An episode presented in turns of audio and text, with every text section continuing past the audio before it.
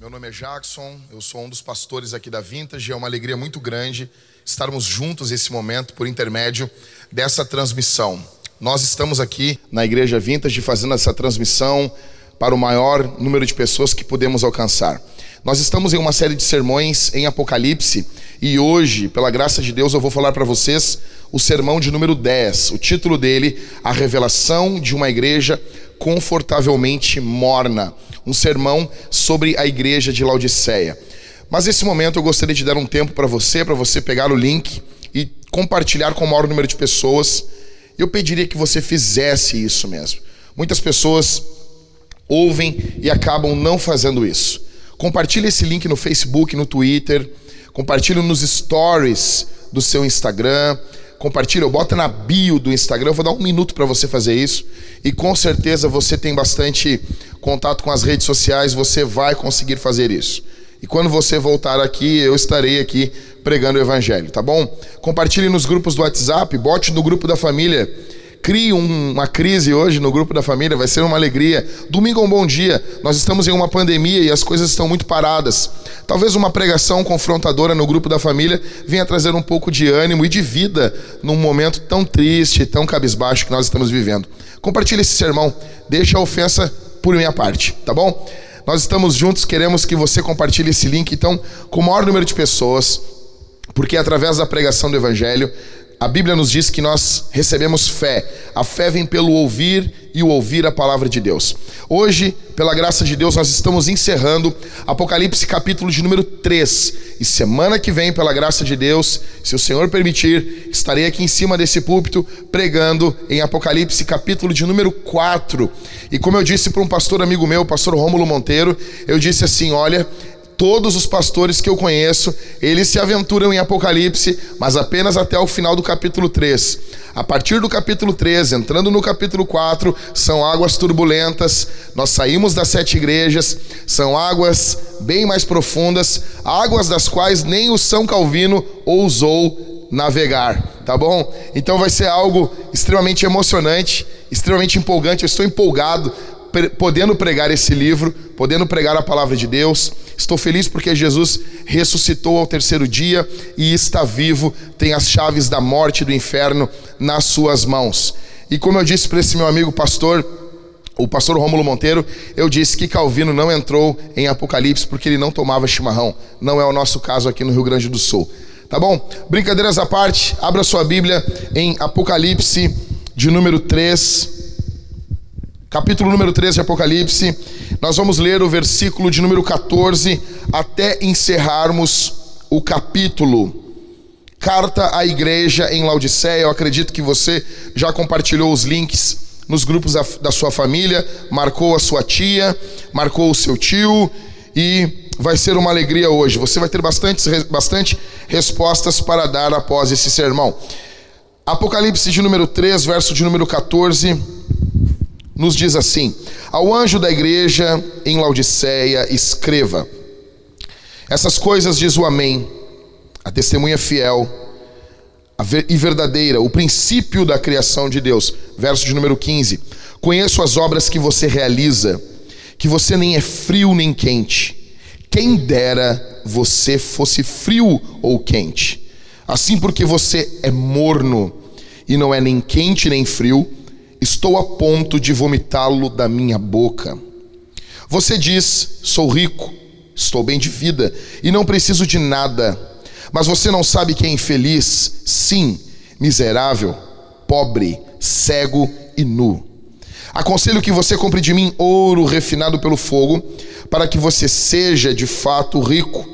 Compre vestes brancas para se vestir a fim de que a vergonha da sua nudez não fique evidente, e colírio para ungir os olhos, a fim de que você possa ver. Verso 19, um dos mais lindos desse, desse trecho. Eu repreendo e disciplino aqueles que amo. Portanto, seja zeloso e arrependa-se. Verso 20, um dos mais tristes.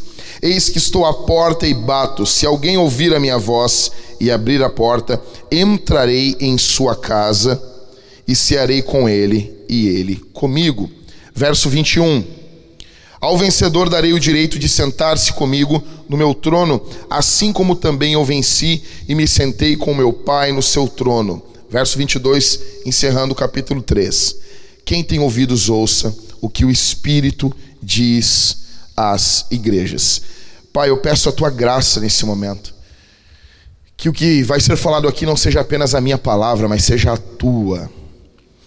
Repreenda demônios, repreenda as obras das trevas que ao pregar, grilhões, cadeias caiam por terra e o teu nome seja exaltado. No nome de Jesus. Amém e amém. Bendito seja o nome de Jesus. Bendito seja o nome do Senhor. Então, deixa eu explicar para vocês, nós estamos encerrando o capítulo 3 e aqui nós estamos mais precisamente na cidade de Laodiceia. Em primeiro lugar, a cidade de Laodiceia era um centro financeiro do mundo antigo. Haviam muitos milionários. No ano de 61 depois de Cristo, essa cidade foi devastada por um terremoto e ela foi erguida sozinha, sem nenhuma ajuda do Império Romano. Ela era basicamente uma das cidades mais ricas do mundo antigo, uma espécie de Nova York da época antiga. Haviam transações, negócios, havia liberdade econômica, ou seja, havia liberalismo econômico nessa cidade. Segunda questão, segunda coisa que me chama a atenção nessa cidade é que ela era um centro de indústria de tecido, de tecidos do mundo antigo. E ela se orgulhava muito desse posto. Eles possuíam um chamado tecido negro de lã, muito famoso entre as pessoas ricas do mundo antigo. Terceira coisa, essa cidade ela, ela era também um centro médico do mundo antigo e ela vendia, produzia dois remédios muito famosos para os ouvidos e para os olhos. Um dessas, desses, desses remédios era o pó frígio eles produziam um pó que era usado em um colírio muito famoso no mundo antigo, o pó frígio. Quarta característica dessa cidade é que ela era um local de águas térmicas. Haviam três cidades, era uma região de três cidades. Laodiceia ficava embaixo. Uma das cidades era a cidade de Colosso, aonde desciam águas frias, muito frias. E também havia a cidade de Hierápolis. Dessa cidade desciam águas termais, águas quentes. E quando essas duas águas se juntavam em Laodiceia, as águas frias de Colosso, as águas quentes de Hierápolis, elas se juntavam, a água ficava morna. E a água fria de Colosso era usada para matar a sede, e a água quente de Hierápolis era usada para a cura de doenças musculares. Quando essas duas águas se juntavam, elas não serviam para cura e elas também não serviam para matar a sede. Essa cidade, ela tinha, ela era uma cidade com muita adoração a falsos deuses. Havia adoração a Zeus, havia adoração também a Apolo, ele tinha um templo nessa cidade, e havia adoração ao mesmo Deus que era adorado na cidade de Pérgamo, o Deus Esculápio, que é aquela imagem que nós temos até hoje como símbolo da medicina moderna. Havia adoração a Hades, a deusa Hera, a Atena, o Dionísio, o deus do vinho, e também havia o culto ao imperador. Fique com a sua Bíblia aberta em Apocalipse, capítulo de número 3, verso 14. Vamos tentar descompactar esse texto aqui, pela graça de Deus. Então, a Bíblia começa falando no verso 14: Ao anjo da igreja em Laodiceia, escreva. Essas coisas diz o Amém, a testemunha fiel. Ou seja, ele está dizendo aqui que Sua palavra é verdadeira, nós podemos colocar nossa confiança nela, a Sua palavra não muda, os políticos mentem, os políticos mudam, os vendedores mentem, os vendedores mudam, muitas pessoas mentem, muitas pessoas mudam, mas a palavra de Deus ela é verdadeira. Nós podemos confiar em Jesus e ele mesmo está dando testemunho de si. Segue no verso 14: o princípio da criação de Deus, ou seja, a origem da criação, conforme João capítulo 1, verso 3. Verso 15, verso 16: Conheço as obras que você realiza, que você não é frio nem quente. Quem dera você fosse frio ou quente.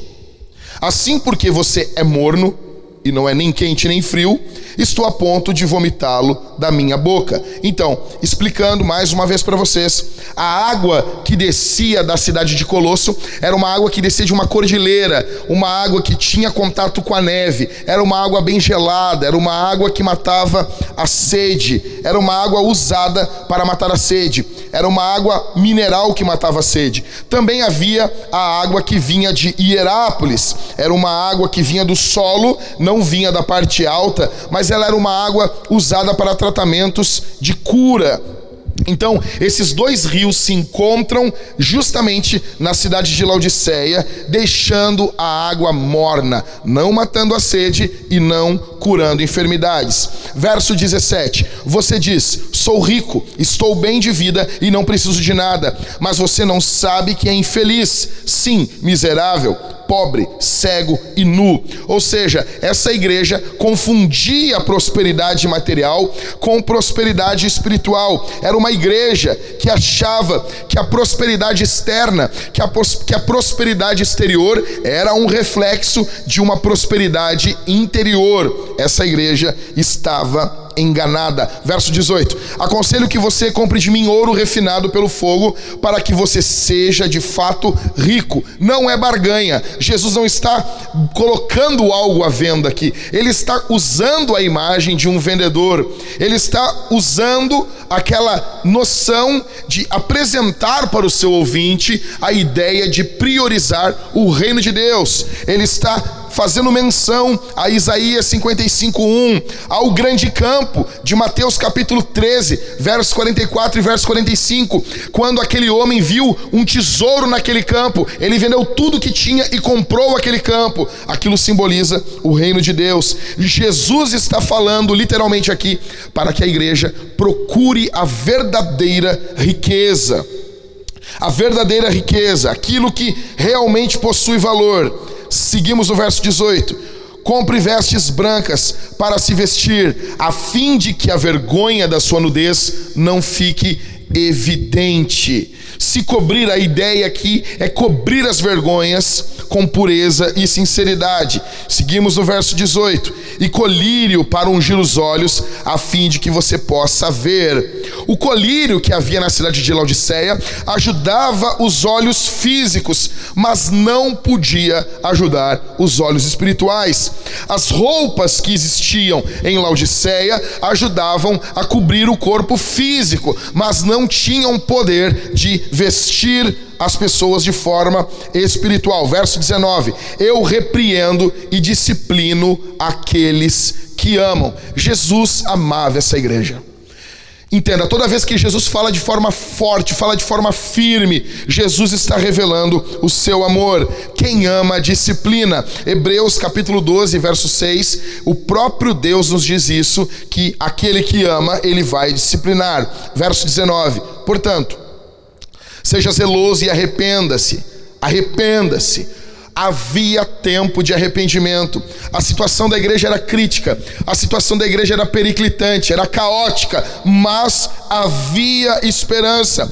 A palavra, apesar das palavras serem duras, havia uma oportunidade, havia a mão de Deus sendo estendida em direção a essa igreja. Verso 20, o verso mais triste: Eis que estou à porta e bato. Jesus não está aqui batendo na porta de um coração. Jesus não está aqui batendo batendo na porta como um evangelismo. Não, Jesus está se apresentando aqui como estando do lado de fora da igreja. Jesus estava na porta da igreja, Jesus estava do lado de fora. Jesus está do lado do outro lado da porta. Ele disse: Se alguém ouvir a minha voz e abrir a porta, entrarei em sua casa, serei com ele e ele comigo. Uma igreja. Jesus está dizendo literalmente o seguinte: a igreja de Laodiceia não ouve minha voz. Eu estou do lado de fora porque essa igreja não ouve a minha voz. A palavra de Deus, ela coloca para nós a comida como sendo não apenas algo que alimenta o nosso corpo, por isso que É muito bom nós cuidarmos do nosso corpo, tentar medir carboidrato. Eu tenho um aplicativo que eu fico tentando medir, e você vê que eu não estou sendo muito, muito bem sucedido nisso, mas vou tentando medir o, o carboidrato, a proteína, e, e isso é muito bom. Só que uma coisa fica claro aqui que a comida também ela tem um, uma questão de comunhão. Jesus está dizendo aqui para eles que eles deveriam abrir a porta, ouvir a voz e deixar Jesus entrar. Jesus entraria se eles ouvissem a voz e abrissem a porta. Só que eles não estão ouvindo a voz, não abrindo a porta e eles não estão literalmente comendo com Jesus. É como aconteceu aos coríntios, quando eles comiam a ceia, não era a ceia do Senhor. Isso é algo muito sério. Muito, muito sério. Verso 21. Ao vencedor. Ou seja, havia uma expectativa que essa igreja poderia vencer. Ao vencedor, darei o direito de sentar-se comigo no meu trono, assim como também eu venci e me sentei com meu Pai no seu trono. Ou seja, Jesus está adiantando, apresentando, mostrando para eles a vitória final dos santos. Jesus é Deus. Verso 22. Quem tem ouvidos, ouça o que o Espírito diz às igrejas. Jesus diz isso pela sétima vez. E deixe eu dizer uma coisa: quando Deus repete uma coisa duas vezes, isso já deveria chamar a nossa atenção. Ele repetiu isso sete vezes. Eu acredito que Jesus quer que nós prestemos bastante atenção nessa advertência. Não há nenhum elogio para essa igreja. Não há nenhum elogio, nenhum incentivo de. nenhum elogio, ó, oh, vocês fizeram isso de bom. Não há nada.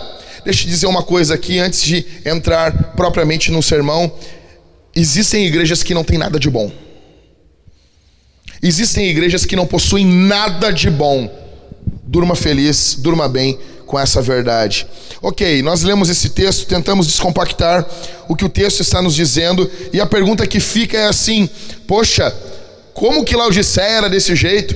Como que Laodiceia era uma igreja terrível? Como que esses irmãos eram irmãos que deixavam Jesus do lado de fora da igreja? Isso era terrível. E nós ficamos analisando esse texto como historiadores. Olha, naquele tempo era assim, as águas de Herápolis, as águas de Colosso. Essa é a forma confortável de olhar para o texto. Mas se nós olhamos para o texto não como apenas um documento histórico, mas olhamos para ele como um espelho. A palavra de Deus agora nos convida a não analisarmos Laodiceia, mas com o espelho de Laodiceia, analisarmos a nossa vida. E eu quero que você pense em você nesse momento. Talvez você está ouvindo essa live, vendo e pensando, fulano devia estar aqui. Não, não, não, não, não. Isso aqui é para você. É para você. Vamos lá. Jesus acusa eles de quatro coisas. A primeira coisa que Jesus vai acusar eles é de mornos. Ou seja, essa igreja, ela não era, não era atacada por falsos mestres, ela não era atacada por judeus e nem pelo Império Romano. Ela era uma igreja que ela tinha liberdade, era uma igreja que estava bem, eles tinham tudo para estar bem. O problema dessa igreja não é externo, o problema dessa igreja é interno. E qual é o problema, pastor? Apatia. Eles eram apáticos. Eles literalmente não matavam a sede e não curavam. Nota bem isso aqui. Jesus diz para eles: tem muitas pessoas, tem muitos pregadores, pregadores até que eu amo. Eles dizem assim: que Jesus, quando fala, olha, quem dera você fosse frio ou quente. Aí eles falam que ser frio aqui no texto de Apocalipse 3 é algo ruim. E ser quente é algo bom. E essa interpretação diz que eles não se decidem quem eles são, se eles são ruins ou se eles são bons. Não! Aqui em Apocalipse 3, ser frio e ser quente são, são simultaneamente coisas boas. Ser morno é ruim. Jesus diz: quem dera vocês fossem frios. Porque as águas de Colosso eram frias, elas matavam a sede. As águas de Hierápolis eram quentes, elas aqueciam, elas ajudavam em contusões físicas, musculares, algumas inflamações.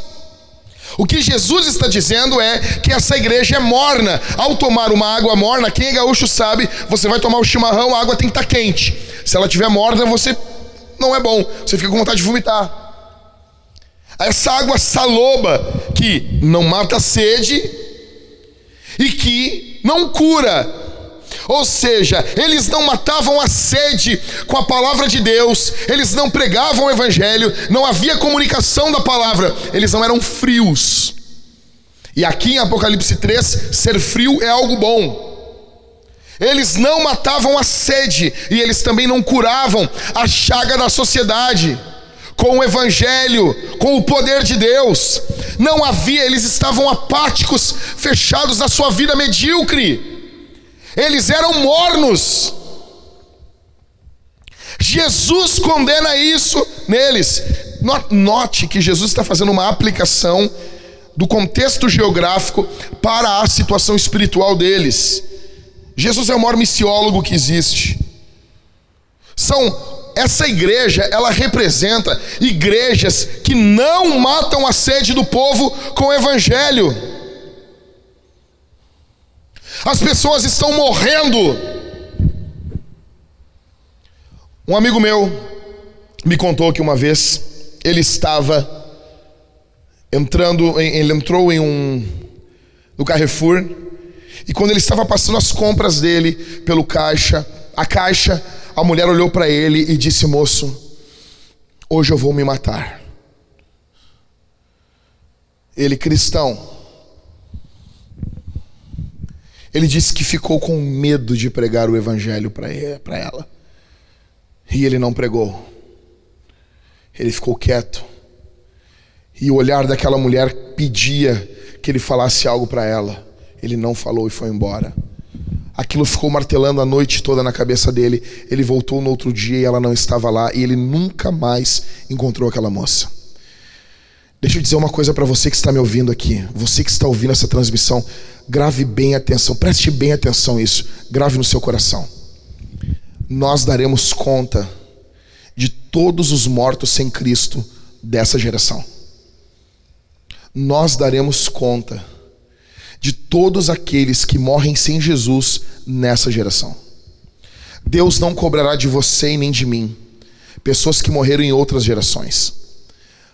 Nesse momento, o africano que morre sem Cristo, o indígena em uma tribo em uma ilha no Pacífico que morre sem Cristo, será e está na nossa conta, porque não enviamos missionários, porque não treinamos homens e mulheres para os enviar, porque não ajudamos equipes de, tra de traduções bíblicas.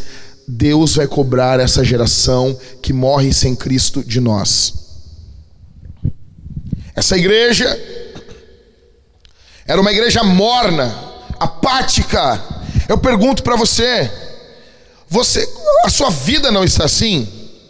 Ela era uma igreja que não só não matava a sede, como também não curava a chaga do povo. Não havia amor, não havia extensão de serviço para o povo. Era uma igreja preocupada apenas consigo mesmo. Eu pergunto: você sacia a sede das pessoas com o Evangelho? Você apresenta o Evangelho? Ou você está sendo morno? Você cura as pessoas com o calor do amor cristão? Há obras de misericórdia em você? Ou não? Eu quero falar literalmente sobre o teu dinheiro, sobre o que você ganha. Todo o teu dinheiro termina em você? Ou existe uma porcentagem do teu dinheiro que você destina para ajudar pessoas? Escute isso: todos os brasileiros vão reclamar que deveriam ganhar mais você ganha exatamente o que Deus quer que você ganhe. E esse dinheiro que você está ganhando, não é que não pode melhorar, não é que não pode aumentar, é com esse dinheiro que Deus quer que você seja fiel e você ajude o próximo. Em primeiro lugar, eles eram mornos. E deixa eu dizer uma coisa.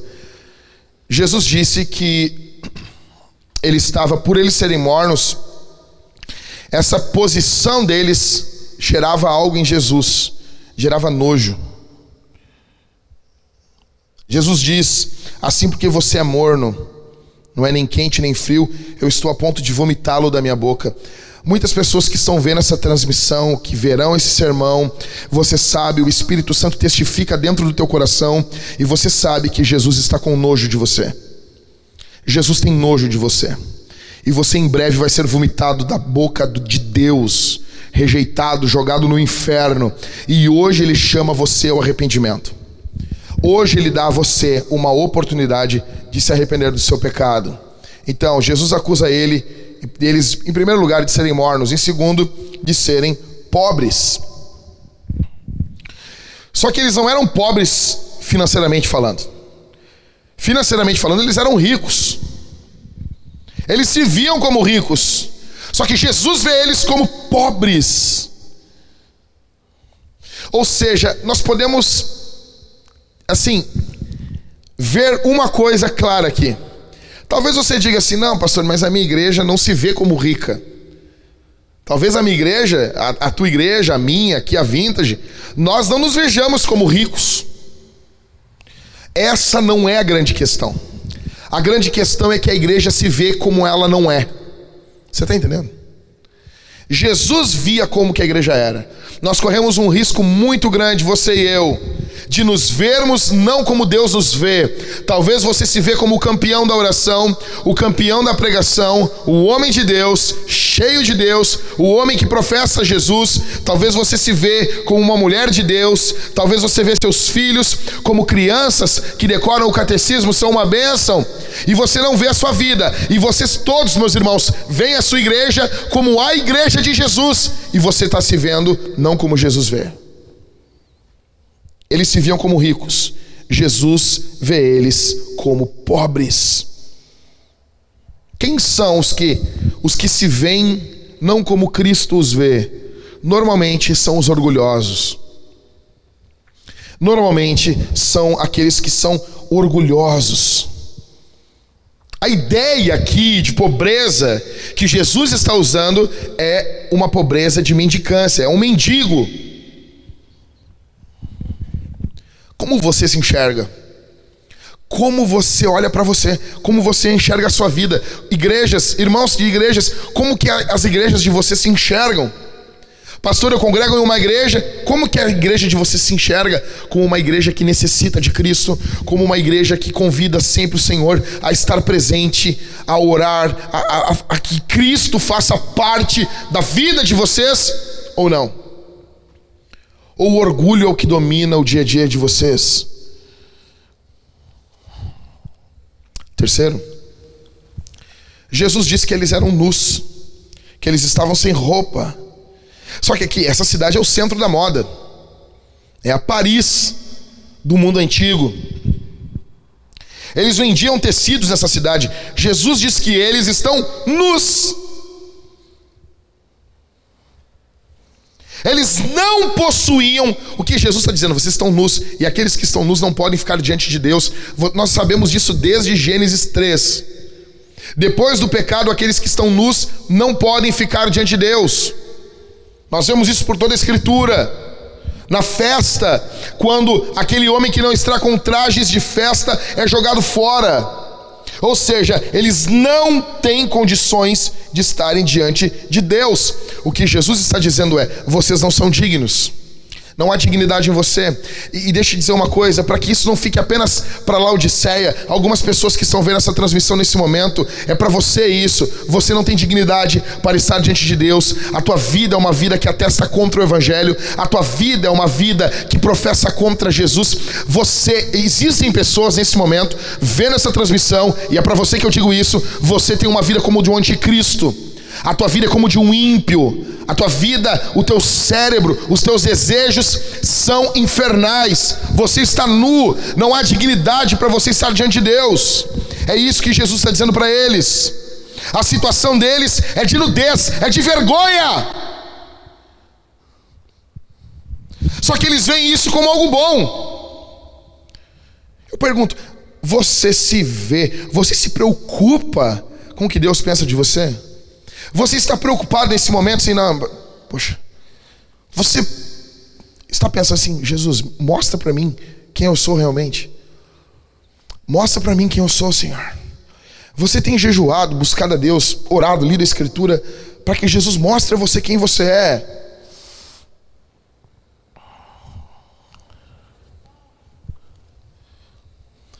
Quarto, Jesus acusa eles de cegueira. Note, essa cidade era conhecida então por, por esse colírio famoso. E, e, esses problemas visuais no mundo antigo, muitos eram tratados com esse colírio que continha o pó frígio. O que Jesus está dizendo assim? Vocês são mornos, apáticos, vocês são pobres, vocês confessam uma coisa e são outra, vocês estão nus, não têm dignidade alguma, e mesmo assim vocês não notam, porque vocês são cegos. O que Jesus está dizendo para eles, a situação de vocês é caótica e vocês não têm nem noção disso. Vocês estão cegos. Vocês não têm a mínima noção. E isso acontece conosco quando nós medimos a vida de todo mundo, menos a nossa, pela palavra de Deus. E vou dizer uma coisa: e aqui falo como pastor, isso acontece muito conosco, pastores. Nós podemos, eu posso, você pode, os pastores que estão ouvindo esse sermão aqui, nós podemos ser os primeiros a sermos cegos, a não termos real noção de nós, porque nós estamos sempre resolvendo o problema dos outros, nós estamos sempre cuidando dos outros, pastoreando os outros, e nós podemos medir a vida de todo mundo menos a nossa. Pergunto, você julga a sua vida por qual parâmetro? Você julga a sua vida por qual, qual medida? Você se compara com quem? Com o irmãozinho que recém chegou? Ou você compara a sua vida com Jesus? Você compara a sua vida por qual termômetro? Por que, que você acha que a sua vida está bem? Por que, que você acha que você pode dormir bem? Por quê? Você está comparando a sua vida com a do seu colega de ministério, de trabalho ou com Jesus. Então, essas acusações aqui deveriam ficar latejando na nossa cabeça, nos perturbando à noite de sono. E como nós podemos acabar como Laodiceia? Como que a gente termina como eles? Como que a gente encerra a nossa vida como eles? Em primeiro, quando nós nos tornamos um peso morto. Quando nós só sugamos a igreja, quando nós nós analisamos, só analisamos, só julgamos, quando tudo é para nós, quando nada é para o próximo. Nós nos tornamos um peso morto dentro da igreja. Nós fazemos com que a igreja gere programações, programas, encontros, tudo que envolva nós, nós, nós, nós. E essa igreja de Laodiceia era uma igreja autocentrada, era uma igreja centrada nela mesma. Ela se em si mesmou. Era uma igreja que tinha um fim em si mesmo. O fim não era a glória de Deus, o fim não era Cristo. Eu conversava essa semana com o Marco, terminei de ler O Hobbit, e uma coisa que o Marco me disse essa semana que foi fabuloso: o livro do Hobbit não é uma, uma narrativa de uma jornada para um, auto, um autoconhecimento, né, Marco? Não é um autoconhecimento, não é. O Hobbit não entrou nessa jornada para matar o dragão Smaug, para se conhecer, para ser transformado, nada disso. Havia um bem maior, havia algo além do hobbit, havia algo maior do que ele, havia algo muito para fora dele. O foco do hobbit não era o hobbit, era uma batalha, era uma jornada, algo além dele. E esse propósito maior do que ele ao entrar nessa jornada, ao trilhar esse caminho que não era sobre ele, esse caminho, essa jornada serviu para moldar ele também, mas o foco não era ele. E muitos de nós aprenderíamos muito com literatura infantil. Muitas de nossas igrejas, o foco somos nós mesmos. O foco são os nossos gostos, nossas preferências, e nós vamos nos tornando um peso morto, e assim acabamos como Laodiceia. Existem muitas igrejas que têm, que têm fama, que têm fama de estarem vivos, literalmente, de serem ricos, mas são pobres, porque se tornaram um peso morto. Porque se tornaram um peso morto. Quando nós não curamos, nós somos um peso morto. Quando nós não matamos a sede do povo, nós somos um peso morto. Quando nós somos apáticos da vida cristã, nós somos um peso morto. Quando não há vida nos nossos olhos, eu falava essa semana para minha esposa: precisa haver vida nos nossos olhos quando falamos sobre Jesus. Precisa haver vida nos nossos olhos quando estamos com a palavra de Deus diante dos nossos olhos. Precisa ter vida de Deus em nós. E o cristianismo hoje, pós-moderno, no Ocidente, infelizmente eu falo isso com tristeza no coração, ele tem se tornado um peso morto. Nós estamos agarrados nos nossos confortos, agarrados nas nossas preferências, e Cristo não está sendo preferenciado. E se você está ouvindo isso, meu irmão, se você na sua igreja, por qualquer detalhe, você já muda de igreja, qualquer coisa, mudaram a música, você muda, não tem tal coisa, você muda, contrariaram você, você muda. Cuidado se você não está se tornando como Laodiceia, como um peso morto. Isso é terrível. Segundo, quando nós acabamos com Laodiceia, quando confiamos em tudo menos em Jesus. Laodiceia confiava no dinheiro. Laodiceia confiava no seu nome, na sua fama de igreja rica, de igreja de um grande centro. Nossa, aquela igreja está na capital. Eles são uma grande igreja. A confiança deles estava em tudo, e nos nossos dias a confiança de muitos cristãos estão na política. Essa semana tivemos a saída do ministro Sérgio Moro, do governo Bolsonaro. Então, mais uma vez, eu estava falando com o Senhor, orando a Deus pela igreja, e eu pensando: será que agora vai haver um desencantamento? Será que agora vai haver um desencantamento? Porque eu me lembro, eu me lembro lá no, no final dos anos 90, início dos anos 2000, as comunidades, os líderes evangélicos unidos com o PT, unidos com o Lula, vários pastores do nosso Brasil, vários pastores, e vocês sabem do que eu estou dizendo, eu não quero citar nomes aqui, mas vários pastores, homens com esclarecimento, homens da igreja, igreja pentecostal, homens de igrejas tradicionais, fizeram de tudo, estavam sempre andando no meio dos políticos, como umas prostitutas, estavam vendendo o povo. Eu não estou dizendo que não devemos ter cristãos na política, mas nós não devemos vender os valores de Cristo. E desde o final dos anos 90, início dos anos 2000, houve sempre uma costura para tentar enfiar o PT goela abaixo na igreja. A igreja comprou, abraçou, depois veio todos os escândalos que já sabemos. Então veio um certo Messias chamado Bolsonaro. A igreja comprou, muitas igrejas igrejas faziam campanha, pastores disciplinavam pessoas que pensavam diferente. E agora, agora um novo Messias se ergue, Sérgio Moro. Escute bem o que eu estou dizendo. Quando a nossa confiança está nos homens, em tudo, menos em Jesus, menos em Jesus, nós nos tornamos como Laodiceia. Nós podemos ter conchavos, nós podemos ter network, nós podemos ter contatos, nós podemos ter conhecimento, mas nós não somos uma igreja como Filadélfia, nós vamos nos tornando como uma igreja morta. E hoje, no dia de hoje, dia 26 de abril de 2020, Jesus chama você ao arrependimento. Renuncie seus ídolos, renuncie a confiança no mundo, renuncie a confiança no que o mundo está propondo para você e coloque sua confiança em Jesus. Ele tem a história nas suas mãos, ele tem tudo nas suas mãos. Não há nenhuma mudança de cartas ou do governo ou fora dele que isso esteja fora do domínio de Deus. O Senhor está sentado no seu alto e sublime trono. O profeta Isaías viu o Senhor Jesus sentado no alto e no sublime trono no ano que morreu o rei Uzias, o rei mais poderoso, o rei que tinha mais contatos e network da época, no ano de toda a crise, no ano de todo o caos, no momento em que as forças terrenas estavam sendo abaladas, Jesus estava mostrando que ele estava sentado no trono e ele tem a história na suas mãos, não havia silêncio no céu, os serafins cantavam: Kadosh, Kadosh, Kadosh, Santo, Santo, Santo é o Senhor, e toda a terra está cheia da sua glória, o céu estava cheio da presença de Deus e de louvores. Você que está me ouvindo nesse momento, saiba, não há pânico no céu céu, não há desespero no céu, há louvor, porque no céu se sabe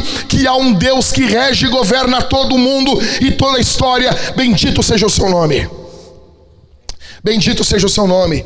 Não confie na política. Vote tenha seu candidato, eu não estou falando para você não ter. Se você, meu irmão, tem uma vocação para política, vá fundo, Deus abençoe você. Eu estou dizendo que isso não pode captar o nosso coração, isso não pode captar a nossa paixão, isso não pode captar a nossa devoção. Laodiceia tinha colocado sua confiança em tudo menos em Jesus. Terceiro, como, como, nos, como podemos acabar com Laodiceia? Quando amamos as coisas e usamos as pessoas.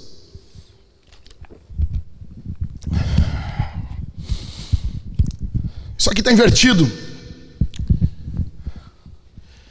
Nós somos chamados a amar as pessoas e usar as coisas.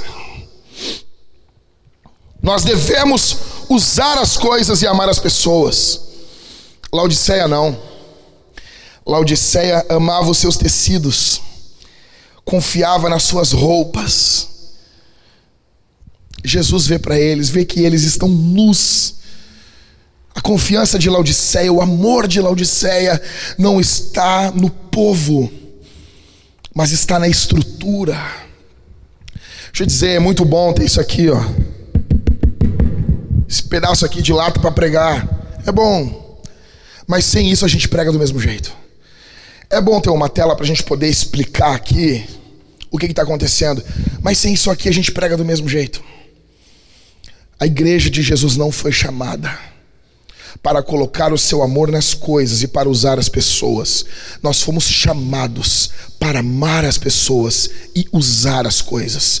Por isso que cuidamos as coisas, as coisas da igreja merecem cuidado, mas elas são para serem gastas. Por isso que dinheiro de igreja não é dinheiro para ficar acumulado, é dinheiro para ter, estar sempre girando. Sempre. As coisas da igreja valem mais do que as pessoas para você ou não? O que, que importa mais? Gente ou coisa? O que, que importa mais? Eu tenho visto nesses mais de 20 anos de crente pessoas literalmente dando a sua vida por coisa e não por gente, dando sua vida por coisas e não pela imagem de Deus. Isso é terrível. Isso é terrível. Acabamos como Laodiceia. Como podemos acabar como Laodiceia? Quando depois de tudo isso, depois de todo esse quadro, a gente ainda não enxerga, porque a gente está cego. A situação de Laodiceia era terrível. Se Laodiceia dissesse assim: Olha, eu tô vendo como que eu tô, eu tô vendo o meu estado, e mesmo assim a situação era terrível. Agora, além da situação estar terrível, Laodiceia não nota. Eles não notam a situação que eles estão. Eles desconhecem. Eles tinham uma visão errada da realidade. Acho que foi a Ingrid que compartilhou essa semana um, um meme, acho que foi ela no, no Instagram, de um cara desses, dos dois pulando de paraquedas, um sem paraquedas, e o cara disse: Tu tá sem paraquedas. E o cara disse: É a tua opinião. Esse é o estado de Laodiceia. Você chegava e dizia assim: Você está morrendo. Ele dizia: Não, isso é a tua opinião. Você não pode julgar. Não julgueis. Daí pega lá, Mateus capítulo 7, não julgueis e risca todo o resto. Não julgueis. Eles tinham uma visão errada da realidade. O que pautava era a cultura e não a escritura. O que dizia que era a realidade era o que a cultura dizia para eles e não o que a escritura dizia. Por isso que eles não enxergam o óbvio. Por isso que eles não enxergam que eles são nus, que eles são pobres. Eu pergunto: qual foi as últimas correções que você ouviu, membro da Vintage, vindo de um líder de GC, vindo de um irmão? Qual foram as últimas correções que você ouviu? Quais são as pessoas que podem corrigir você? Qual foi o último texto bíblico que você leu e que ele confrontou, encorajou, animou você? Qual que foi? Jesus termina fazendo apelos e promessas. Em primeiro, Jesus se apresenta para eles como um vendedor espiritual. Jesus disse: Olha, eu aconselho que vocês comprem de mim. De mim. Não, do, não de onde vocês estão comprando. Verso 18, né? Verso 18 que ele diz: Aconselho que compre de mim ouro refinado pelo fogo, para que você seja de fato rico. Compre vestes brancas para vestir e colírio para ungir os olhos. Ou seja, a riqueza, são os três tópicos aqui: a riqueza material, as roupas e o colírio. Então compra de mim isso. Compra de mim. Jesus se apresenta, a situação aqui é terrível. Porque o ouro que eles buscavam na cultura, o valor que eles davam para, que, para aquilo que a cultura apresentava para eles, não os enriquecia. Os tecidos que a cultura apresentava para eles não os vestiam. E o colírio que a cultura vendia para eles não os fazia enxergar. Pelo contrário, o ouro da cultura fazia eles mais pobres. A roupa da cultura, da sociedade, fazia eles cada vez mais nus. E o colírio vendido pela cidade fazia eles cada vez mais cegos. O ouro que eles precisavam estava com Jesus.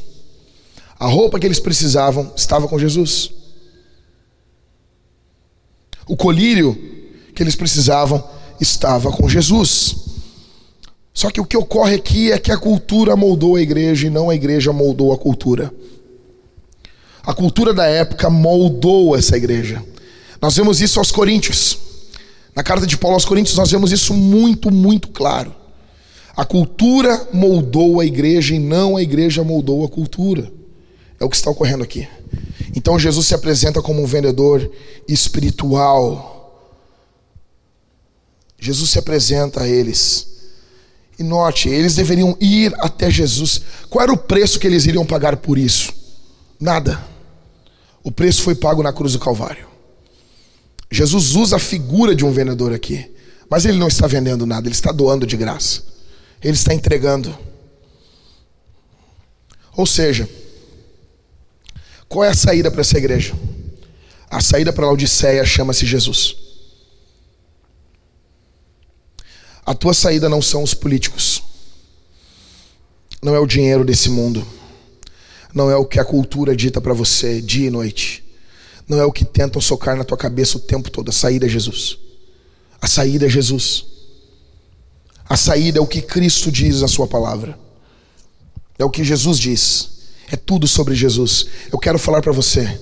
Quero dizer para você aqui, me escute. Coloque sua esperança em Jesus. Confie em Jesus. Coloque seus medos aos pés de Jesus. Coloque o seu futuro aos pés de Jesus. Coloque os seus anseios diante de Jesus. Coloque seu, as suas vontades, os seus sonhos diante de Jesus. Se você tem sentido, você tem notado assim, pastor, esse sermão é para mim. Eu estou pobre espiritual. Eu estou nu espiritual. Eu estou cego espiritual Peça para Jesus ouro, para ser rico espiritual.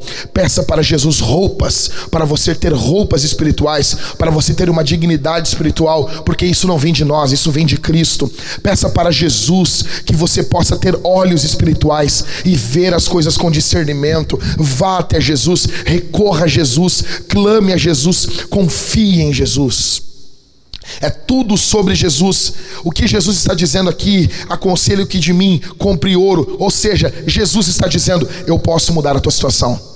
Eu posso mudar a tua vida, eu posso mudar a tua história, eu posso mudar o teu casamento, eu posso mudar o teu coração, eu posso mudar os teus olhos, eu posso mudar a tua dignidade, eu posso mudar a tua condição espiritual. Talvez você está me ouvindo pregar aqui e a tua vida é marcada por derrotas. Talvez você que está me ouvindo pregar, a tua vida é marcada por quedas. A tua vida foi sempre marcada por frustrações diante de Deus. As pessoas olham para você, ninguém mais respeita você. Você não emite respeito nenhum. Todas as pessoas riem de você, as pessoas não acreditam em você. Deixe-me dizer uma coisa, como dizia o pastor David Wickerson, talvez nem eu mesmo acredite em você. Eu tenho limitações, eu sou um homem, eu tenho limitações, a minha mente possui limitações, mas eu não estou falando aqui no meu nome, eu estou falando aqui no nome de Jesus. Ele é mais exaltado do que eu, a mente dele é infinitamente maior do que a minha, ele tem os olhos mais profundos do que o meu. Eu olho apenas a superfície, ele olha o coração, e ele está dizendo para você nessa manhã, ele está dizendo para você aí aonde você está,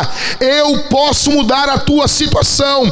Aconselho-te que de mim, de Jesus, não do pastor Jack, não dos outros pastores, aconselho-te que de mim, de Jesus, você compre ouro, você compre roupas, você compre colírio para que veja, roupa para que seja vestido e ouro para que tenha riqueza. É Jesus, é tudo sobre Jesus, não é sobre nós. Que o nosso nome seja esquecido, que o nosso nome não seja lembrado, que o nome de Jesus seja exaltado. Recorra a Jesus, a sair em Jesus, a perdão em Jesus, a restauração em Jesus, a reestabelecimento de uma fé viva, pujante, de uma fé forte em Jesus. Os demônios são expulsos no nome de Jesus, as doenças são curadas no nome de Jesus, há poder no nome de Jesus. Bendito seja o nome de Jesus. Jesus se apresenta como um vendedor espiritual. Segundo, Jesus ama a sua igreja. Aqui, aqui é demais. Escuta uma coisa.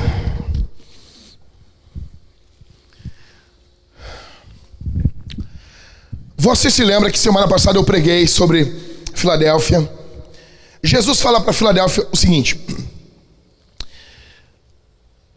Eu farei com que eles, os, os judeus, eles se prostrem diante de você e eles saibam que eu te amo.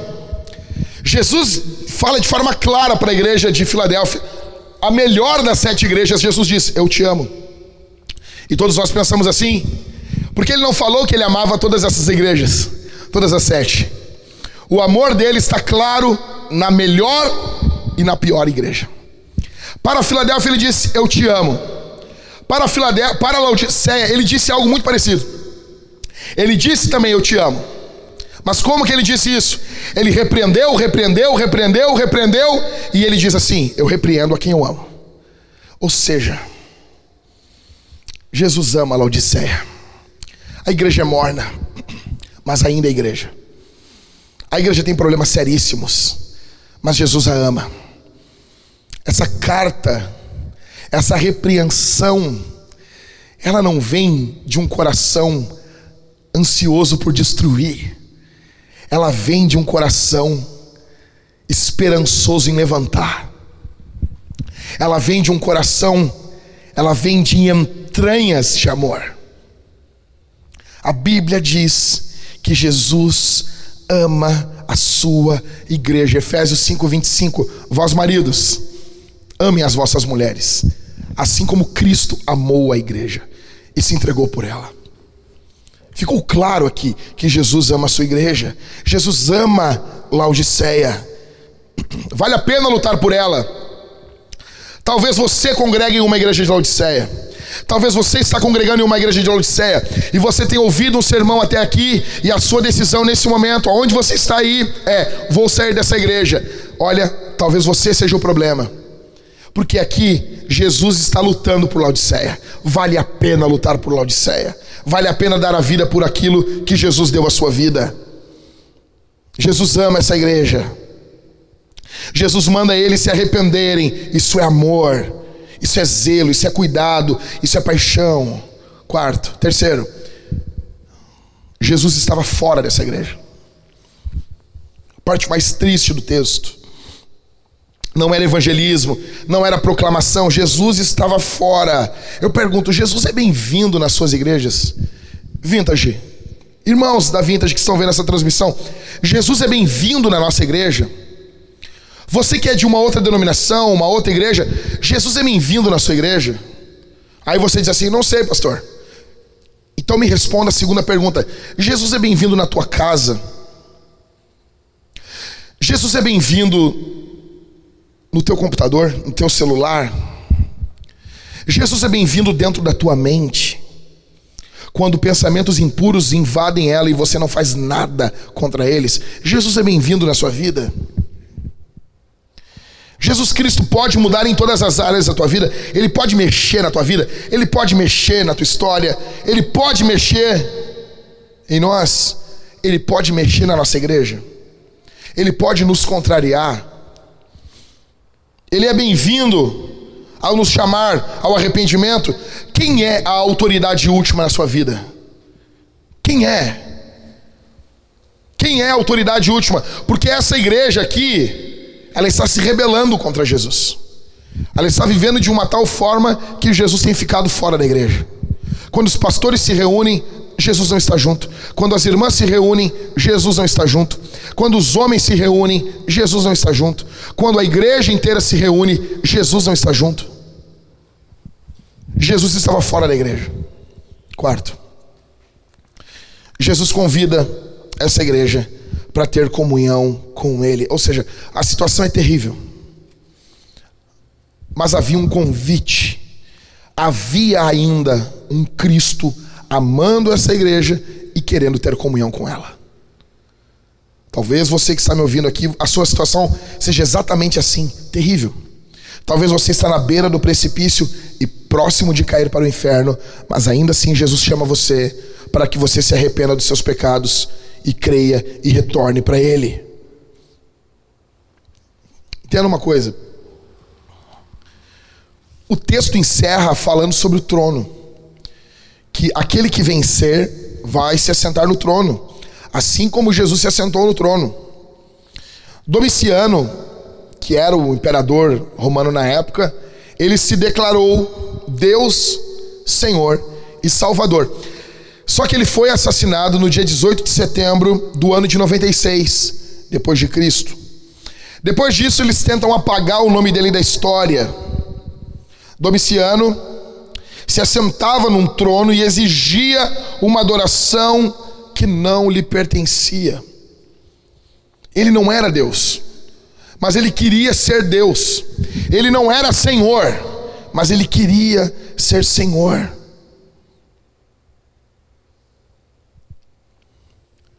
O que fica claro para nós aqui é que muitas vezes a igreja acaba agindo como o imperador Domiciano. Nós nos assentamos nos tronos das nossas igrejas e muitos de nós pastores fazemos isso. E emitimos notas, emitimos ordens. E muitos cristãos fazem isso nas suas vidas particulares. Nós nos assentamos nos tronos das nossas vidas achamos que somos soberanos sobre nós, sobre nossos filhos, sobre nossos animais, sobre nossos carros, nossas posses. E lemos a história de Domiciano e pensamos: nossa, esse cara achou que ele era rei, que ele era Deus. Você tem feito isso igualzinho a ele, só que num contexto menor. Você só não faz em cima de um reino porque você não, não reina sobre muita coisa. Você tem declarado o seu reino sobre o seu computador. Você tem declarado o seu reino sobre o seu Netflix. Você tem declarado o seu reino sobre a sua boca. Você tem declarado o seu reino profano sobre sua esposa, fazendo ela fazer coisas que ela não fica à vontade. Você tem declarado o seu reino sobre as, os seus filhos, ensinando porcaria para eles, não os amando, não os cuidando, não orando por eles, não abrindo a Bíblia para eles durante o dia, lendo a Escritura e ensinando o Evangelho. Você tem se declarado rei, assim como Domiciano. Mas deixe-me dizer uma coisa para você: a igreja de Laodiceia estava indo por esse caminho, se declarando rei. De... Os, os irmãos de Laodiceia estão se declarando rei. Só que deixe-me dizer uma coisa para você: há apenas um rei, o nome dele é Jesus. Ele não divide a sua glória com ninguém. Um dia o teu reinado chegará ao fim. Arrependa-se hoje do seu pecado, submeta-se ao rei, beijem o filho para que ele não se irrite, beijem o filho para que ele não se irrite. Em breve ele virá, os seus olhos são como chamas de fogo, ele vai voltar, os seus pés são como latão reluzente, seus cabelos como brancos, brancos como alva lã, da sua boca sai uma espada afiada de dois gumes. Se submeta a esse rei, você não reina sobre sua vida, Jesus é rei e não a outro. Por isso ele fala sobre o trono. Recorra a Jesus, busque a Jesus, chame Jesus. As sete igrejas elas deixaram claro algumas coisas, encerrando. Encerrando, porque semana que vem nós entramos em Apocalipse capítulo 4, é quando João é chamado para o céu. Nós vamos falar sobre a revelação do trono de Deus e eu estou muito empolgado com isso. Eu peço que você ore por mim, peça que Deus me ajude, porque nós estamos entrando em um no alto mar. Até aqui, até Apocalipse capítulo 3, nós ficamos na praia. Apocalipse, Apocalipse capítulo 4, nós estamos entrando em alto mar. Em primeiro lugar, então, Jesus deixou claro algumas coisas. Em primeiro, Jesus está totalmente inteirado do que acontece na sua igreja. Cara, nós podemos pensar que nossas reuniões, e, e, e talvez, talvez isso não faça sentido, mas não adianta nós, como pastores, nos reunirmos e dizermos assim: isso é desse jeito. Não adianta. Talvez você na sua igreja, você é um pastor e você se reúne e você diz: agora é desse jeito. Não, o pastor da igreja é Jesus. O nome dele é Jesus e ele está inteiramente inteirado, ele está completamente, ele está sabendo o que está ocorrendo na sua igreja. Isso precisa ficar claro para nós. Não há nada do que ocorre de bom e nem de ruim que ele não saiba. Segundo, Jesus ama a sua igreja. As sete cartas são uma carta de amor para a igreja. Espero pregar isso daqui a 10, 15 anos de novo para vocês. Terceiro, Jesus chama a sua igreja para se arrepender. Há um chamado de arrependimento para quase todas as igrejas. Se não me engano, das sete igrejas, cinco são chamadas ao arrependimento, mostrando que Jesus nos chama a nos arrependermos. Quarto, Jesus não apenas nos chama para nos arrepender, mas ele nos encoraja. Ele não quer, escute isso, meu amado irmão, ele não quer que você fique desencorajado. Ele não quer que uma palavra mais forte venha desanimar você. Ele quer que você passe pela contrição do arrependimento, mas ele quer que você fique levantado, seja levantado pelo poder do encorajamento. Há muito mais de Deus em Cristo para levantar do que do diabo em Adão para nos derrubar. Há muito mais, muito mais. Em quinto, Jesus se apresenta de forma completa para a sua igreja. Eu acho fenomenal isso. Nas sete igrejas ele revela amor, ele revela ira, ele revela juízo, ele revela ternura, ele revela cuidado. Ou seja, há um quadro completo de Cristo. Muitas igrejas querem ficar apenas com o Jesus de amor. E querem tratar Jesus como o amigão. Quem é Jesus? Um amigão. É o meu ursinho pimpão, pastor. Não. Outras igrejas não. Outras igrejas querem ver Jesus apenas como aquele que toca um raio na cabeça do pecador quando ele peca. Quem é Jesus? Ah, Jesus é o que toca raios. O meu pastor pregando parece que sai raios do púlpito. Não, Jesus quer que você e eu vejamos Jesus por uma forma completa. Ele é extremamente irado, mas ele é extremamente amoroso também. Há uma palavra de há um chamado ao arrependimento, mas depois disso há um encorajamento para você. Sexto. Jesus chama a sua igreja para ouvir a sua voz. Isso fica claro o tempo todo. O tempo todo, o tempo todo. Aquele que tem ouvidos para ouvir, ouça o que o Espírito diz às igrejas. Ouçam, ouçam, leia a tua Bíblia, ouça os pastores, ouça os seus líderes, se eles são homens tementes a Deus, seus conselhos serão pautados na Escritura ouça a voz de Deus, busque direcionamento do Espírito Santo, ele fala internamente conosco, sim. Até o irmão mais incrédulo, mais sensacionista, quando estava cometendo o pecado, você sentiu, ouviu uma voz interna dizendo: não faça isso. Ele fala internamente sim. Sétimo e último. Essas sete igrejas deixaram claro para nós que Jesus tem sua igreja e a história nas suas mãos. Está tudo debaixo do domínio de Jesus. É tudo sobre Jesus. Apocalipse é sobre Jesus. É sobre Jesus. Bendito seja o nome de Jesus. Se arrependa do seu pecado, crê em Jesus. Eu quero orar nesse momento. Eu vou orar por você. Nós vamos orar aqui e depois eu vou trazer alguns anúncios para você. Tá bom? Feche os seus olhos aonde você está. O sangue de Jesus é poderoso para cobrir pecados, perdoar pecados. Talvez o teu pecado é terrível. Talvez teu esposo não sabe do teu pecado. Talvez a tua esposa não sabe. Eu quero encorajar você, em nome de Jesus, a confessar o seu pecado a Jesus e ao seu esposo e à sua esposa a confessar o seu pecado para a sua igreja, a mostrar quem você é. Cristo vai estar ao teu lado, vai levantar. Talvez você passe por dias difíceis, mas Jesus vai estar junto com você. Você vai ter experiências com Deus que você nunca teve enquanto esteve envolvido com o pecado. A luz, ela revela a pior parte de nós, mas ela também revela a melhor parte de Jesus.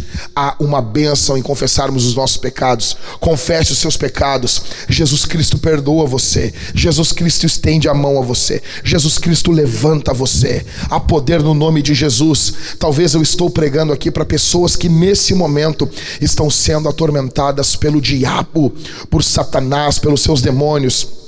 Eu quero dizer para você que, em nome de Jesus Cristo, se você se submeter a Deus, confie, porque isso é o que diz a palavra do Senhor. A Bíblia diz: submetam-se, se humilhem debaixo da poderosa mão de Deus, resistam ao diabo e ele fugirá de vocês. Eu quero dizer para vocês, em nome de Jesus, se submeta à palavra.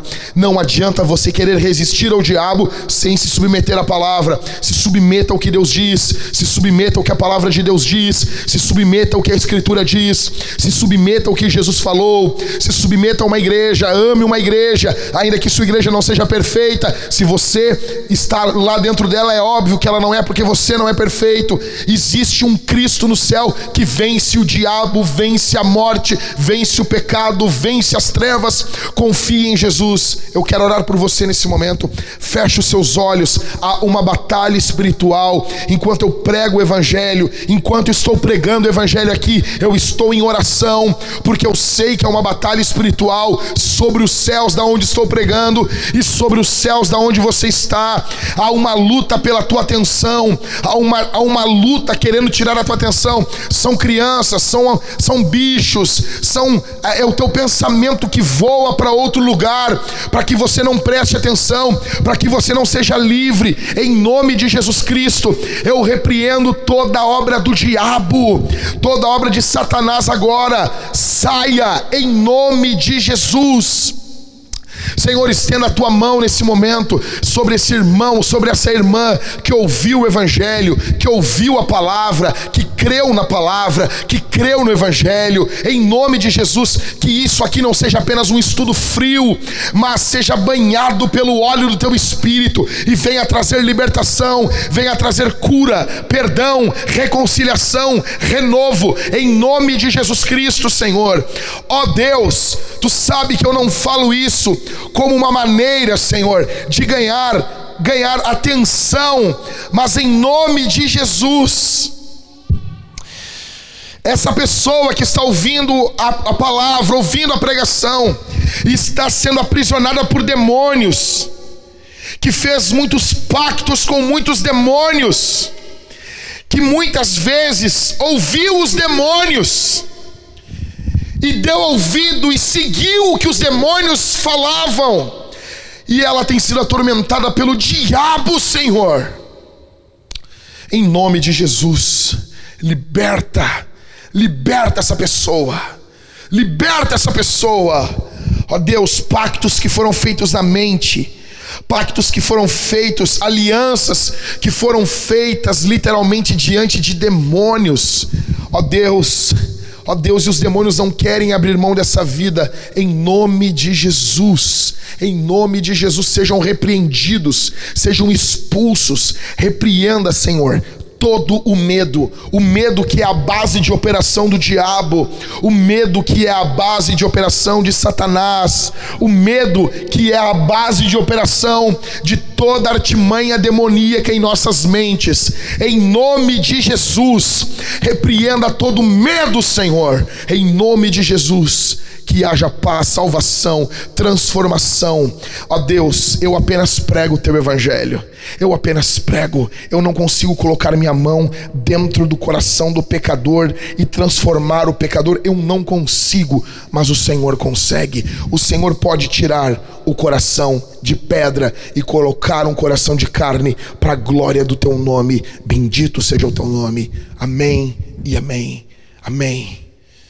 Nós estamos do lado do mais valente. Aleluia. Eu quero dizer uma coisa para você. Nós estamos vivendo um período de uma pandemia. E muitas pessoas estão sendo literalmente atormentadas pelo medo. Se você tem sido atacado pelo medo, você precisa contra-atacar com fogo, com a palavra de Deus. Você precisa repreender o medo. Você precisa repreender o medo, o medo paralisante, em nome de Jesus. A base de operações do diabo chama-se pecado e medo. Quando ele possui dentro de nós pecados não confessados, cantos escuros que só nós guardamos as sete chaves, não falamos para ninguém. Ele, os nossos dias estão contados. Escute isso que eu estou dizendo aqui. Talvez você está me ouvindo e você não está dando atenção. Escute isso, meu irmão. Ministros do evangelho caem porque eles deixam de orar, eles deixam de ler a palavra. Ministros do evangelho caem em adultério, traem suas esposas, traem suas famílias, porque eles deixam de confiar em Jesus. Pecados, o pecado é a base de operação do diabo em nossas vidas. E o medo tem sido a base de operações de demônios nos nossos dias. O medo é paralisante. A Bíblia diz que o verdadeiro amor lança fora todo medo, se livra de todo medo. A Bíblia diz que nós não recebemos o espírito de temor, o espírito de medo, mas o espírito de ousadia, de fé, de coragem, de amor. Ou seja, o medo ele é um espírito. O apóstolo Paulo nos fala, nos mostra que o medo é um espírito. E esse espírito tem rondado muitas pessoas. Repreenda isso em nome de Jesus. Encha sua mente com a palavra de Deus. Encha sua mente com o evangelho. Faça como os homens de Davi faziam: lutemos pelas nossas famílias e pelo povo de Deus, e o Senhor faça conosco o que bem entender. Confie em Jesus, confie no Senhor. Ame o Senhor, ame a palavra de Deus e vença o medo em nome de Jesus. Ontem minha esposa e eu nós líamos a narrativa de homens de Deus, como Neemias. O trabalho de Neemias na reconstrução da cidade.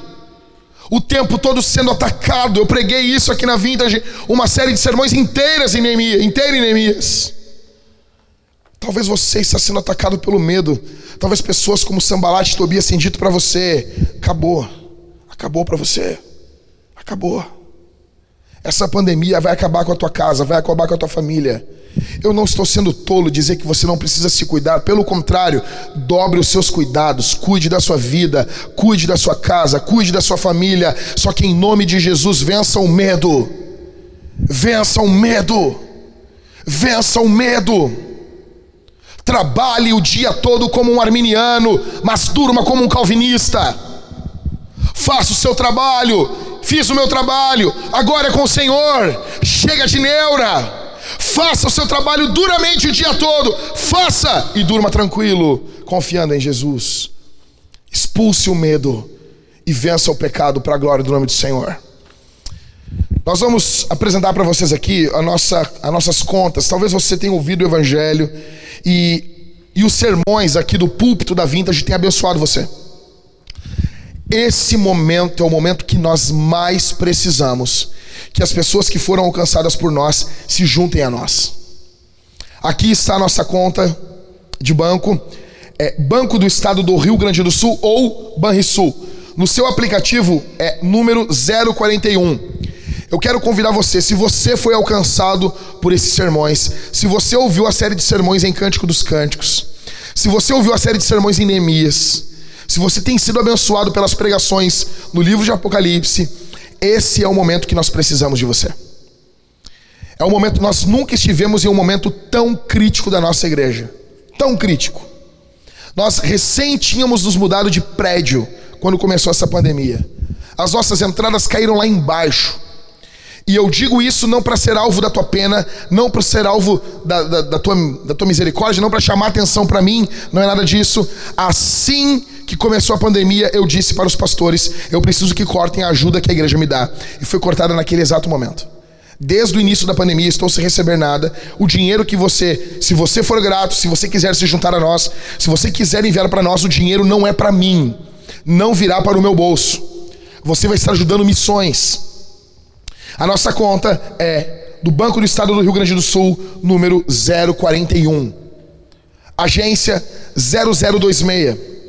Conta corrente 06 05 082 10 dígito 1. Favorecido Igreja Vintage 180. CNPJ 30 879 824 mil ao contrário traço 44. Nós temos uma segunda forma de ofertas também. Você pode entrar no nosso site vintage180.com barra doe. Você pode fazer doações com cartões de crédito de várias formas ali nesse setor do nosso site. Grave isso, print isso e nós contamos com a sua ajuda. Nós queremos, o que, que o que eu vou dizer para vocês o que, que nós queremos. Nós não queremos enriquecer pastores. Nós não queremos levantar um império, levantar Babel em Porto Alegre. Nós queremos proclamar o evangelho. Nós queremos plantar igrejas porque nós acreditamos que o mundo é salvo, alcançado por Jesus, pela grande comissão na plantação de novas igrejas. Nós estávamos com o coração ardendo para plantarmos uma igreja na cidade de Canoas até a metade desse ano. Nossas entradas caíram mais de 40%, entre 30% e 40%. Nós precisamos que você seja generoso. Nós queremos plantar igrejas no estado do Rio Grande do Sul e na, no país do Uruguai, em Montevideo. Nós queremos fazer isso. Como faremos isso? Se você tem sido abençoado, nos abençoe financeiramente. Tá bom? Nós vamos encerrar essa transmissão. Eu quero orar por você que vai nos nos abençoar financeiramente. Eu vou orar por você nesse momento. Após a oração, nós encerramos a transmissão. E aonde você está, eu peço que você cante ao Senhor, concluindo o culto e participe do sacramento, que é o que nós faremos aqui no prédio da Vintage, logo após essa transmissão. Pai, eu peço tua graça sobre cada um que vai se juntar a nós aqui, nos mandando provisões, ofertas, para que tua igreja continue, para que tua igreja avance. Ó Deus, multiplique, Senhor, a sementeira desse homem, dessa mulher, que querem ver o avanço do teu evangelho. Em nome de Jesus que teu nome seja abençoado e visto na vida desses irmãos. Aumenta tudo que eles ganham para que eles possam produzir, sustentar mais e mais a tua obra. Abençoa cada um que vai mandar desde centavos até mais de milhares de reais. Abençoa a vida de todos. No nome de Jesus eu te peço, te agradeço. Amém e amém. Deus abençoe tua vida. Um abraço.